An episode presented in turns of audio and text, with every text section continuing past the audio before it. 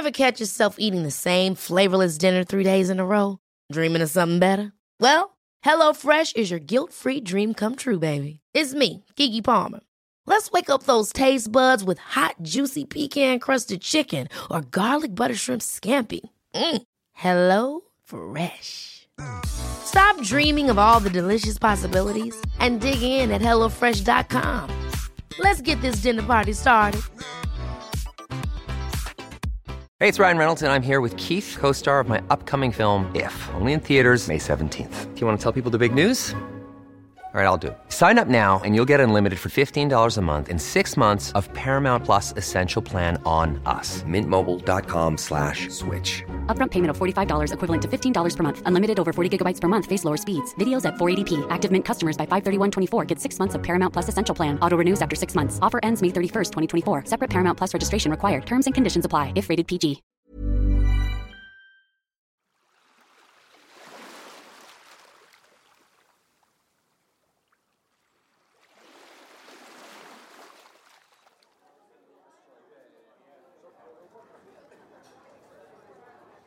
In the beginning of the third century A D, the writer Athenaeus of Naucratis wrote on his manuscript Deipnosophistae, which means philosophers at dinner, the following passage. But Archestratus, that writer so curious in all that relates to cookery, in his Gastrology, speaks thus of the Bonito. Towards the end of autumn, when the Pleiades has hidden its light, you can cook bonito, whatever way you please. Why need I teach you? For then you cannot spoil it, even if you wish. But if you should desire Moscus, my friend, to know by what recipe you best may cook it, take the green leaves of fig trees and fresh marjoram, but not too much, no cheese or other nonsense, but merely wrap it in the fig leaves and tie it round with a small piece of string. Then bury it beneath the glowing ashes, judging by instinct of the time it takes to be completely done without being burned. And if you wish, have the best of their kind. Take care to get them from Byzantium, or if they come from any sea near that, they'll not be bad. But if you go down lower and pass the straits into the Aegean Sea, they're quite a different thing, in flavour worse, as well as size, and merit far less praise.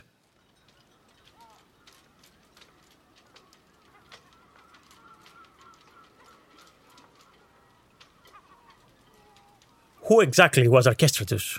From literary fragments, just as the one I've read, I feel I want to know and understand the man and his motives, and learn everything about him. Of course, these questions about uh, his life story had me puzzled for ages. I wanted to write an episode for a while now. But the more I looked for information about his life and works, the more unanswered questions I have had. And admittedly, countless uh, classicists, historians, and food writers have been puzzled through the ages too, with the same burning questions.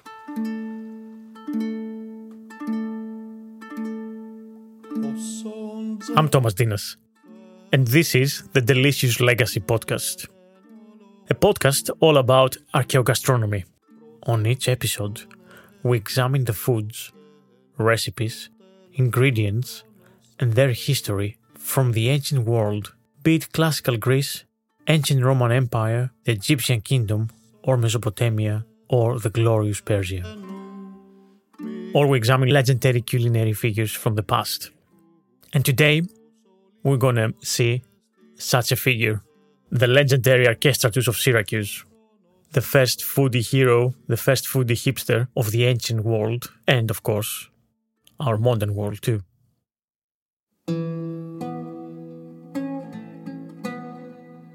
Okay, so let's um, give it a bit of a context here. Let's uh, understand what we're dealing with. Imagine a friend, the worst foodie hipster friend you have. The one that visits uh, the local farmer's market every weekend. The one that goes to Borough Market as if on a religious pilgrimage, at least once a month. And also, on top of that, knows every single Vietnamese store in Hackney and all the South American food stalls in Seven Sisters Indoor Market. He also seems to know the new food trends and all the new and trendy ingredients, and also reads the reviews on Eater for the cheapest eats at the outskirts of Southeast London for some reason. As if, as if we'll ever visit Southeast.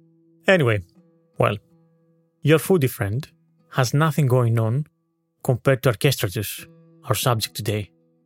If you thought your friend was annoying for visiting the Mercado de San Martín in San Sebastian, or San Miguel in Madrid, and La Boqueria Market in Barcelona, or the Mercato delle Embere in Bologna, or the Grand Bazaar in Istanbul, or the Varvakios Market in Athens, spending hours looking at fish that cannot buy, well, you know the friend I mean, right?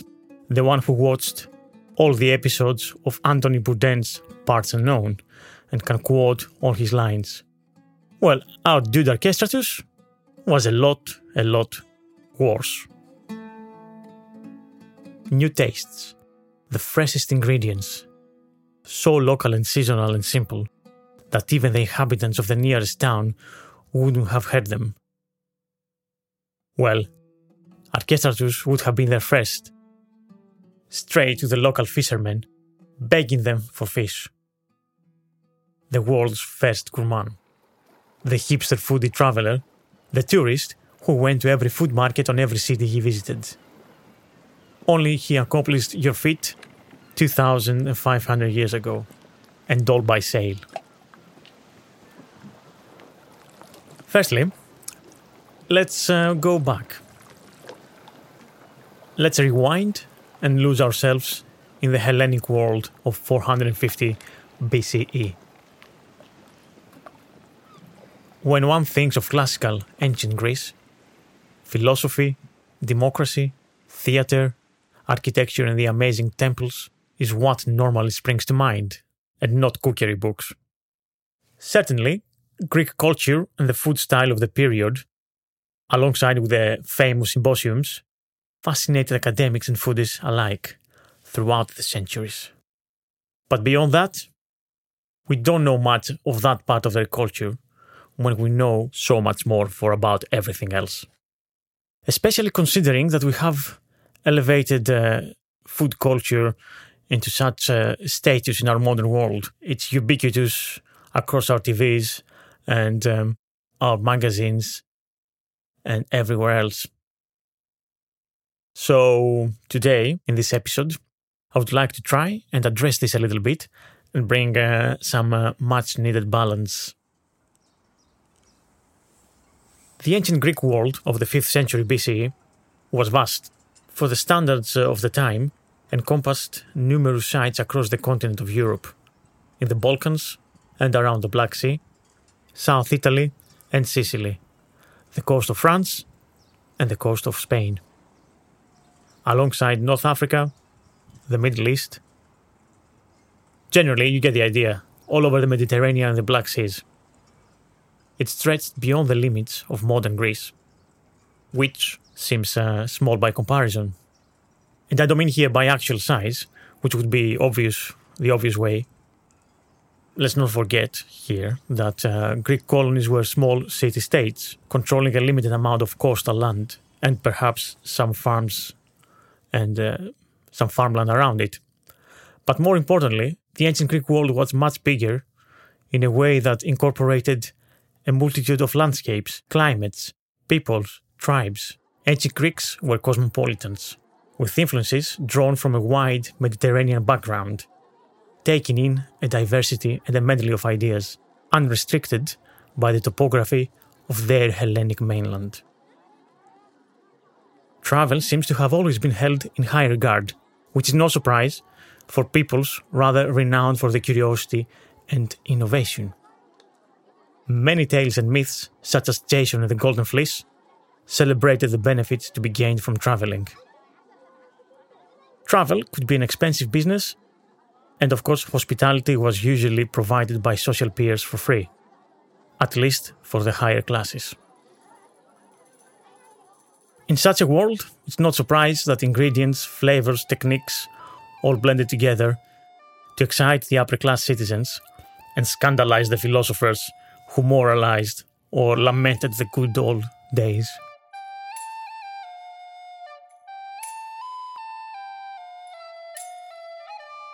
All this luxury had the rich merchant class and the influential citizens of uh, four hundred B C antagonize and outcompete each other as to whom would host the most brilliant symposium.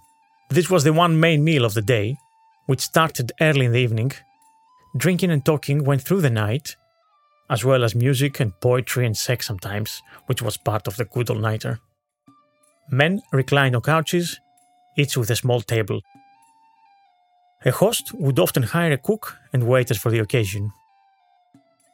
We see these Greeks grew rich and wealthy from trading with Egypt, Asia, Carthage, and were accustomed with a luxurious lifestyle, which was frowned upon back in the philosophy schools of Athens.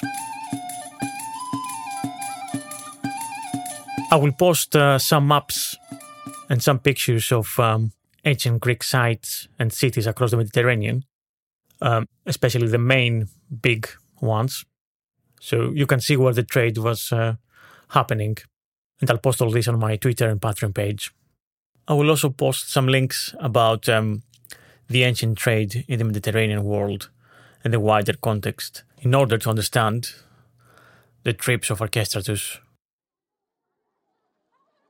As an example of the vast trade networks that existed, consider the following passage from an ancient comedy showing off uh, the trade that was happening in the port of Piraeus in Athens. Silphium and ox hide from Cyrene, from Hellespont, mackerel and every salt fish, from Thessaly porridge and ox ribs. The Syracusans send us pigs and cheese. Eels from Rhegium, incense from Syria, cypress wood from Crete. Africa has ivory and Rhodes has dreamy raisins and figs. From Euboea come pears and fat apples. Slaves from Phrygia, the Paphlagonians send chestnuts and glossy almonds. Phoenicia provides wheat and dates. Carthage sends rugs and fancy pillows.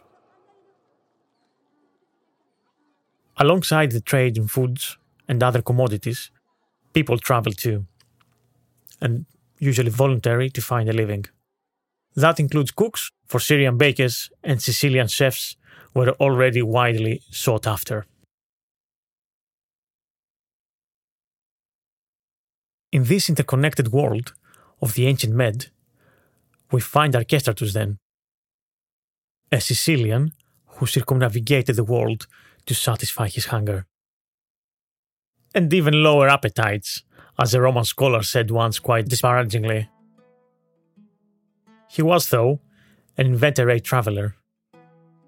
How else uh, could he have found out about the specialties of all these places, of all these small seaside cities, over fifty of them, from Sicily to the Black Sea?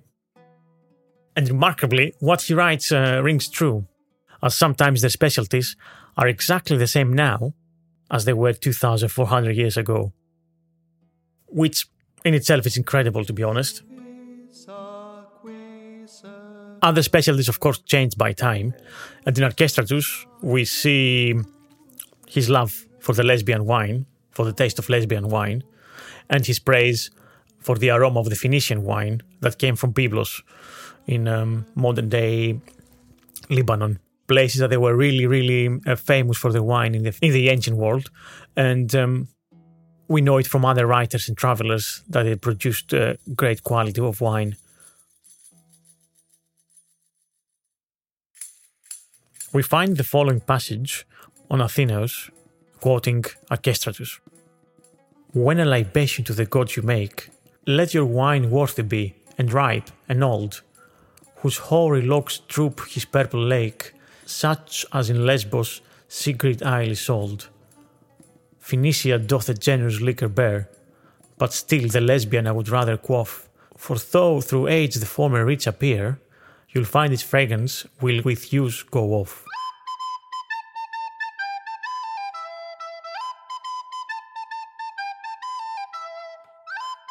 We know almost nothing about Archestratus, to be honest.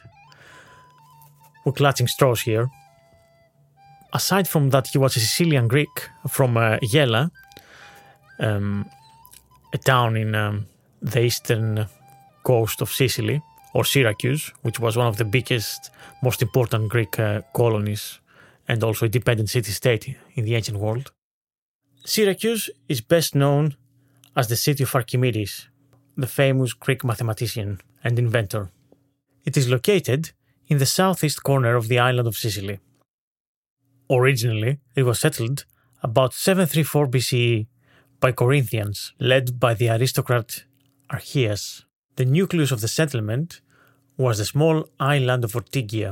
There and around the mainland, the settlers found the land fertile. The island itself had natural harbors and spring water, so the city flourished and, in turn, founded new colonies, and all in all, grew rich, prosperous, and powerful. Eventually, the aristocratic elite was ousted and democracy was established, led by Hippocrates. With the defeat of the Carthaginians at the Battle of Himera at four eighty B C E, he brought a period of peace which brought a golden age for Syracuse. The city gained a reputation as a cultural center and literary greats as Aeschylus and Simonides and Pindar all spent time there. At the time, it was considered as one of the biggest and most important Greek cities. The walls enclosed an area of three hundred acres at least, and the population of the city and the surrounding areas was approximately two hundred fifty thousand, and it rivaled the population of Athens. But Archestratus, all that he wrote, is now lost. But we know we, he had a remarkable and unique poem called The Life of Luxury, or Hidipathia. The poem is dated at around three hundred B C E, and what we know of the poem is mostly from Athenaeus, from his work Deipnosophistae, or Philosophers at Dinner, which was composed in about A D two hundred. As this is our only source for Archestratus' work, uh, this in itself uh, is telling. There are many lost works of ancient literature, poetry, drama, and so on, and these, they are usually referenced and quoted by multiple ancient authors. However, this lack of interest um, demonstrates the status of food and recipe books. They weren't high literature, and therefore they weren't uh, carefully preserved for, for posterity, unfortunately for us.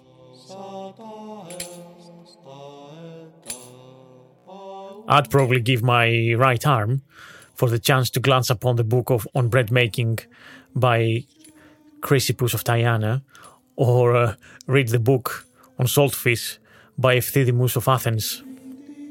Sadly, both are lost in the mists of time and only known through second-hand passing accounts from other authors.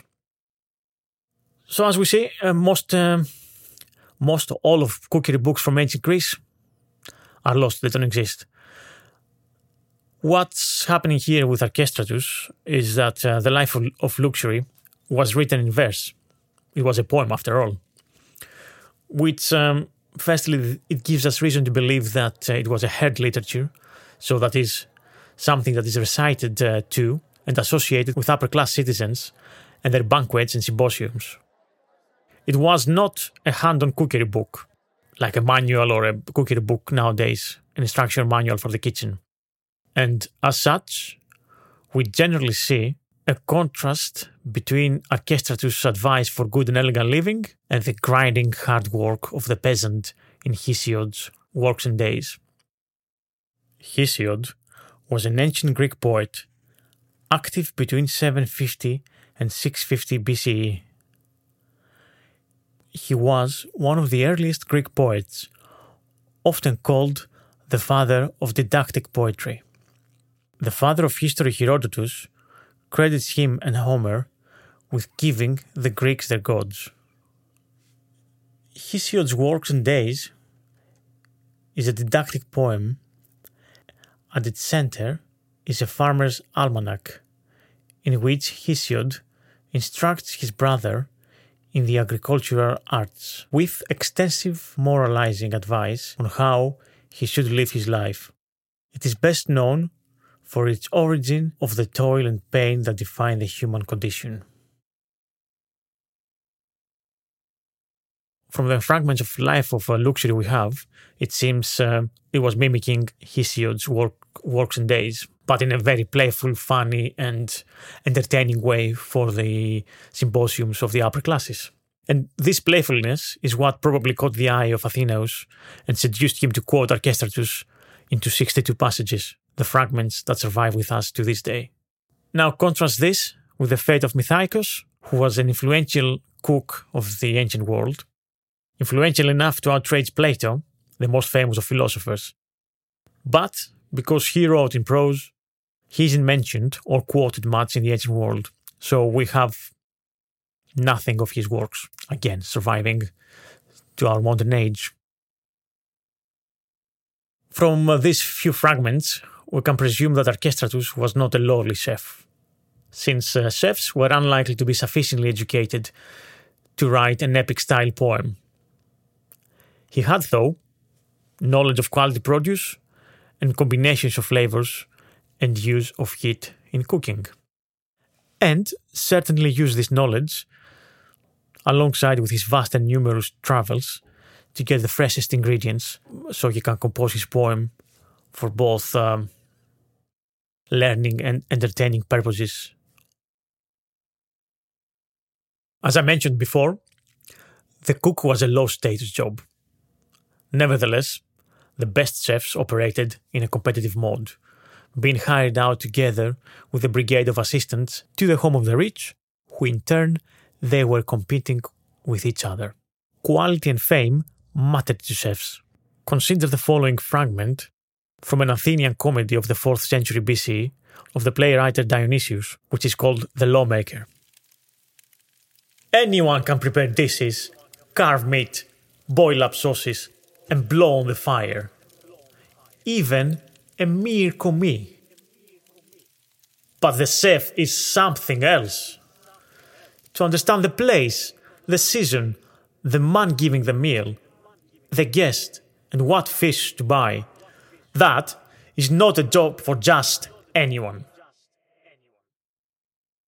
It certainly rings true today, and it seems to have been the way the chefs thought of themselves back then too. Don't you recognize uh, certain chefs on this passage? Comedy might is, but it's an appropriate place for food and cooking to be commented upon. After all, cooking is entertainment too. Even more so today. Televisions are awash with food programs. You can see the comedy, you can understand it if you have watched any of the zillion of food programs on T V. For example, the cooking program MasterChef, when the contestants toil away and uh, cut themselves and burn themselves, and they go to a restaurant for some professional experience, and they get um, all messy and um, they burn food and so on. Or if you watched um, Gordon Ramsay's Kitchen Nightmares, for example, I mean, it's hilarious what's happening there. Life of a cook in a kitchen is always on the verge of comic, and must have been true in the ancient world too. You see, all the complex and all the menial skills are combined, and there's a sharp contrast between the heat of the kitchen, in both literal and metaphorical sense, and the calm of the banquet where the food is presented, and that was always ripe for mocking. So what else um, do we find on these uh, sixty-two fragments of Archestratus' poem? Uh, we can deduct that um, he's concentrated a lot on fish cooking. Fish uh, was more highly valued by chefs than meat, because meat was closely associated with other rituals, rituals of worship and sacrifice. So Greek culture associated fish eating, quality fish as opposed to small fry, with luxury, and meat-eating with gods. Which, if you consider it, if you think about it, comes to a stark contrast with the later Christian Europe, where fish is, is reserved for fast days. Archestratus cooks the fish simply, boiling, roasting, or grilling with light seasoning and oil added if it's a quality fish.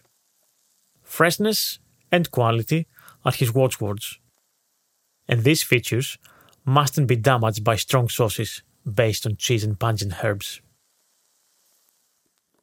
His favorite fish tend to have firm-textured and strongly flavored meat, rather than the mild-tasting flesh like the white fish we are now used in French cooking as a vehicle for the sauces. He also shows much interest in eels, common, conger, and marais. He emphasizes flavor and the oil-fat content of the fish, where the taste and interest is to be found. There is much interest also in the texture of the fish, the different cuts and parts from head meat, fin, tail, and especially belly, as well as in the varieties of fish. There's a striking resemblance here on his approach and the traditional fish dishes of the Basque country, which I find very, very interesting and heartening. Later on the program, we'll touch on some of Archestratus' fish recipes.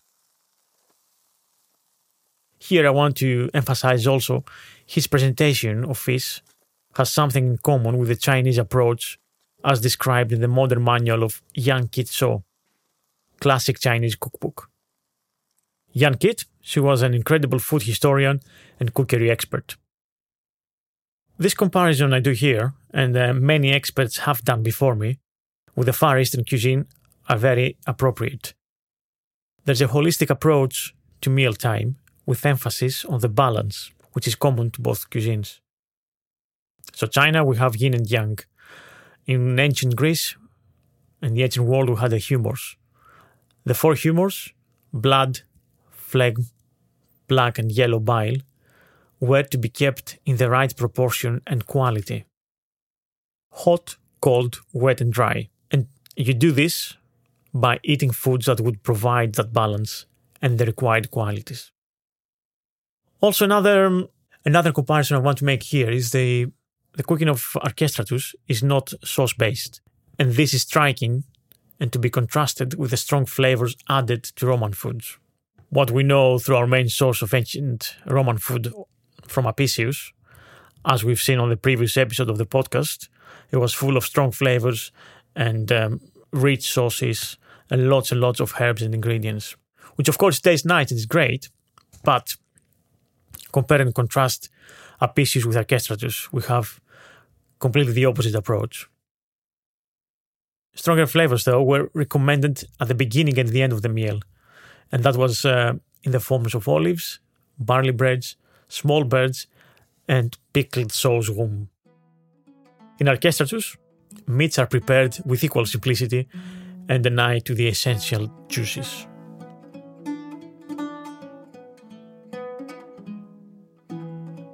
Some places that we know of his fragments that he recommends particular dishes. So we have Toroni in South Italy, which was Magna Graecia in the ancient world. He's uh, recommending shark belly steaks. In Olynthus, which is in modern-day Greece in Chalkidiki, he recommends crayfish. In Eresus, which is in Lesbos Island, he recommends the barley, um, has the best barley for bread, and of course the wine. From Byzantium, which is modern-day Istanbul, he recommends uh, the fish bonito. In Thessaly, central Greece, he comments upon the emmer bread rolls, so breads made from emmer wheat. In ancient Phoenicia, in Byblos, where today is modern Lebanon, the wine. In Carthage, uh, he recommends bream. From Lake Kopais, in, uh, uh, in modern-day central Greece, eels. From the island of Samos, tuna. From the seas of the northern Sicily, tuna again.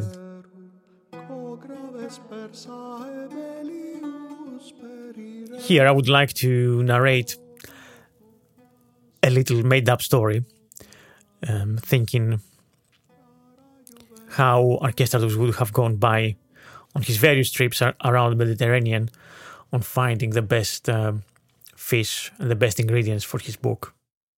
So bear with me with this little uh, fantasy of mine.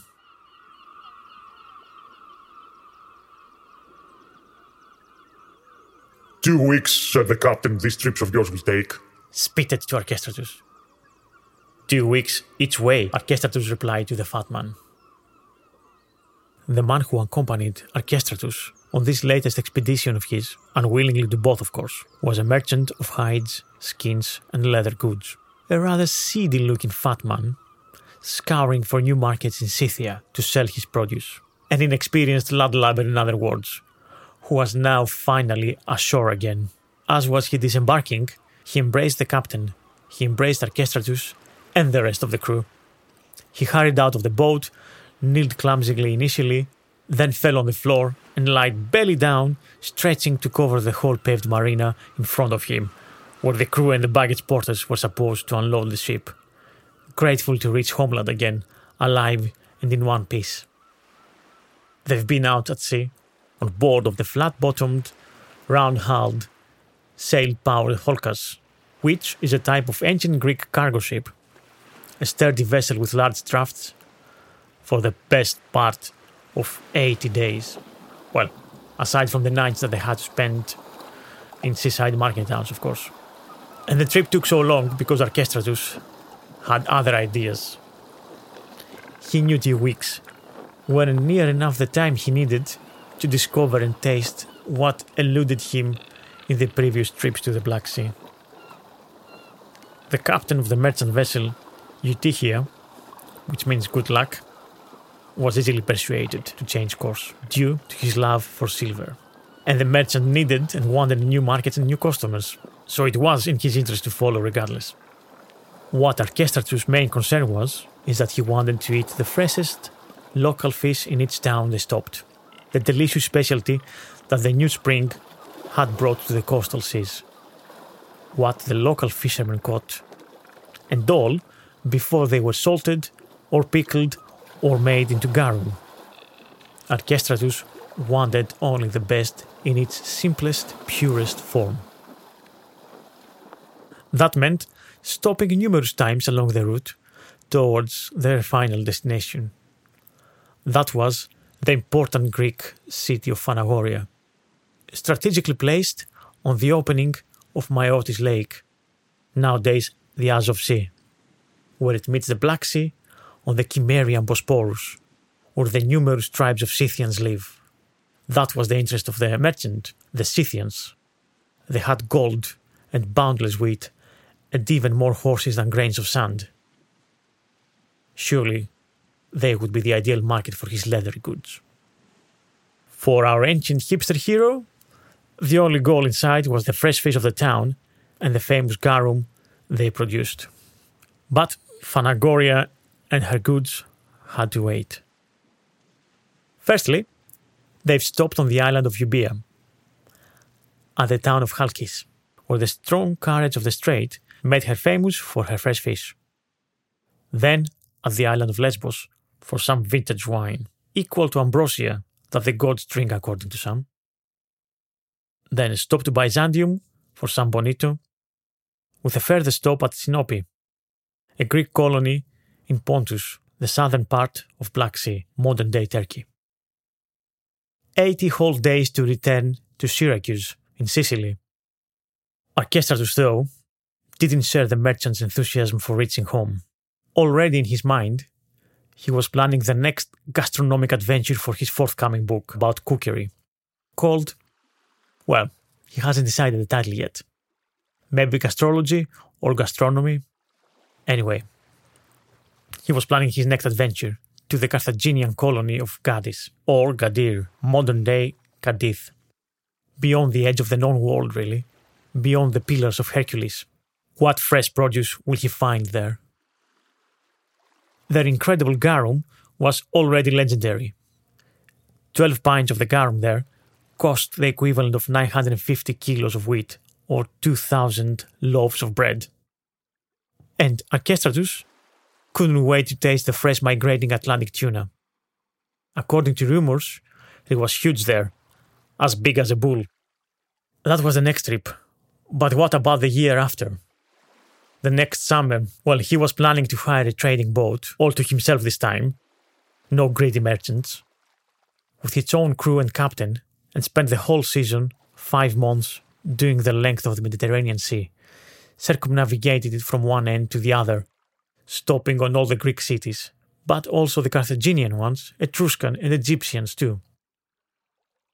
That would be the most ambitious gastronomic voyage yet, that no one else had dared to accomplish. So devoted to luxury he was, that needed to seek out very carefully, with great diligence, whatever related to his stomach. So he can write with the greatest accuracy where every kind of edible is to be tasted from, at the right time, in the greatest perfection. But all this had to wait next year. Maybe, when this is done, he can retell his adventures, perhaps as an epic poem, on the style of Homer or Hesiod. That would be an appropriate way to narrate it to the king of Syracuse next autumn. What unknown pleasures await. So where does this leave us now? After a whole episode about uh, the first ever hipster foodie gourmet, do we know more about Archestratus after this long speculating about his life and work? What's for sure is that his gastronomic rules were simple, and in a sense ring as true today as they were two thousand five hundred years ago. Good quality of raw ingredients, harmonic combination of these said ingredients, light sauces, moderation in spices, no heavy sauces with spicy ingredients. And most importantly, the essence of a good company with every meal. A few good friends to share nature's bounty with. Three, maybe four friends around the table. No more. Okay, I think it's time for this Archestratus recipes I, I promised you earlier on in the show. Generally speaking, the recipes here that are of interest um, are quite simple to make. I'll start with uh, the meat one, and actually it's the only meat one that I've got for you. Uh, it calls for uh, roast hare. According to Archestratus, the best way to eat it is hot, on the spit, sprinkled with a bit of sea salt.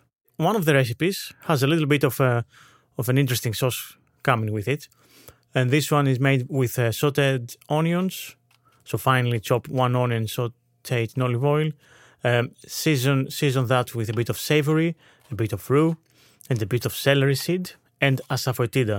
And if you want to find more about the herbs that uh, I'm mentioning above, where is roux from, what is it, and asafoetida, and uh, about uh, savory and so on, uh, check my episode uh, about the herbs and the spices from the ancient world. Um, that was the episode about the silphium. So, we saute the onion, we season it with the herbs, and then we add red wine, about half a glass, and some fish sauce, according to taste, and a little olive oil. We reduce it, we carve the meat, which in this occasion is our roasted hare, and we serve it uh, with a bit of sauce on the side. Another simple recipe from one of the fragments of Archestratus is the following that calls for bonito, wrapped in fig leaves, lightly seasoned with oregano, and then you bake it. Once you tie the fig leaves with uh, some string, you bake it under hot ashes. The advice is here, don't overcook it, and basically just um, add some uh, green olive oil at the end. Very, very simple. Another recipe is um, sea bream in cheese and oil, which sounds very weird, and it goes against all advice we had from Archestratus so far, which is uh, was simple. Simple sauces, no cheeses, and so on. Uh, well, this one calls for a bream, which you make a crust uh, with um, cheese, a bit of olive oil, and cumin, and some white wine vinegar. So in a sense, you grate um, lots of hard ship's cheese. Um, so for example, something like a pecorino sardo. You grate it, you mix it with a bit of olive oil, um, cumin, as much or as little as you find um, acceptable. So if you like the taste of cumin, yeah, just go for it by by all means. And then a bit of white wine vinegar. This mix, apply it with your hands and uh, make it all, so all the ingredients bind together. You'll make a paste and you can spread it on the fish, on the flesh of the fish or the skin of the fish. So cover it both sides. So I get a whole sea bream, which is normally these uh, sea breams are about five hundred grams. And tell the fishmonger to clean it. So you keep the head, you have the guts out, you season the guts inside with a bit of cumin and salt. And then you wrap it on this cheese paste that you made, both sides, leaving the head out. And then you bake it in a really hot oven for about ten to twelve minutes. Hopefully without this crust running and melting away from the from the fish. It's a very tricky thing and uh, needs a bit of uh, attention and uh, some experimentation, really. Make it a few times to see how it can stay together. It's it's very difficult. I will um, post this recipe and my tips analytically on uh, Patreon for you to see. Another delicious recipe that I made recently, and it's quite easy actually. This one calls for um, Toronian tuna. So Toroni was an ancient it was an ancient Greek um, settlement colony in the south of Italy, and this uh, recipe calls for tuna from Toroni. And um, basically mix it with, um, you're making a sort of crust with herbs, with fresh uh, chopped herbs, a bit of cumin, and then you simply bake it, and then you sprinkle a bit of uh, green olive oil and uh, some uh, vinegar. And you serve it with a, a salad, with a fresh uh, green salad. So I take the fillet of tuna and uh, I finally chop uh, some herbs, whatever I have in hand. So let's say parsley, fresh parsley, fresh coriander, fresh mint, uh, maybe some celery leaf. So I take all this, I chop them finely, I mix them with a bit of breadcrumbs and a few sea salt flakes. And then I add some uh, cumin, uh, not cumin seeds, but cumin powder. So I make this um, sort of crust, sort of fresh herb crust.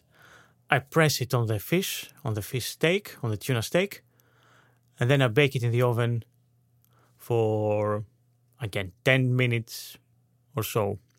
Then simply sprinkle with a bit of uh, vinegar, white wine vinegar, since the ancients didn't have lemon. So I put some nice white wine vinegar, and then serve it with a nice uh, green salad. Again, this is going to be another recipe, which I'm going to post uh, very soon on my Patreon page for you to see. The passage uh, from the fragment uh, we have in Athenaeus about the bream in cheese and oil goes like this. Bake bream at seaside Carthage. First, rinse it well. You will see a good big one in Byzantium too, with a body the size of a round shield. Deal with it whole. When you have taken it and coat it well, all over with cheese and oil, hang it in a hot clay oven and then bake it through. Sprinkle with cumin-rubbed salt and grey-green oil, drenching it generously with the divine liquid. And that's it. I hope I gave you some inspiration. And for more information, stay tuned and keep checking uh, my Patreon page. I hope uh, Archestratus' trips and gastronomic adventures then weren't in vain.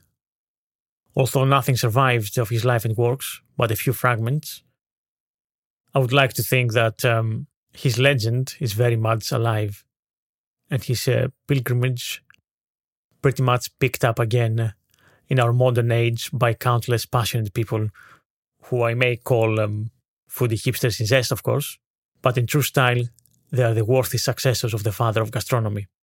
After all, why else you'd travel far and wide to try all these exciting morsels of uh, mouthgasms and get to a fish market to check the produce, if not subconsciously were and invoking the spirit of Archestratus?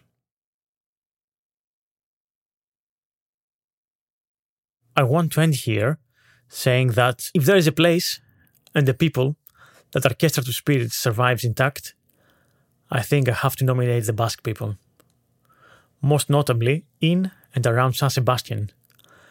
Their whole raison d'etre is food. To eat delicious food, to have the taste of the freshest local produce in their mouth day in, day out. the passion which they exhibit on their choice of the regional ingredients, the seasonality and the genius of the simplicity in which the produce is cooked, no heavy sauces, no millions of herbs and spices either, bears striking similarity with Archestratus' principles. I rarely met people so committed to the quality of their food as the Basque are. Thank you for listening. I've been Thomas Dinas, and this was the Delicious Legacy Podcast. If you enjoyed today's episode, you'll find the rest of the series on Acast, iTunes, Spotify, Stitcher, and everywhere else you get your podcasts from. I would like to ask for your help, uh, as little or as much as you can, and uh, donate uh, kindly on my Patreon page, called uh, The Delicious Legacy there, um, so you can help me create uh, the podcast more often and dedicate my time for more research, and of course uh, get it out to you quicker and with lots and lots of uh, perks and extras. Thank you for listening. Goodbye.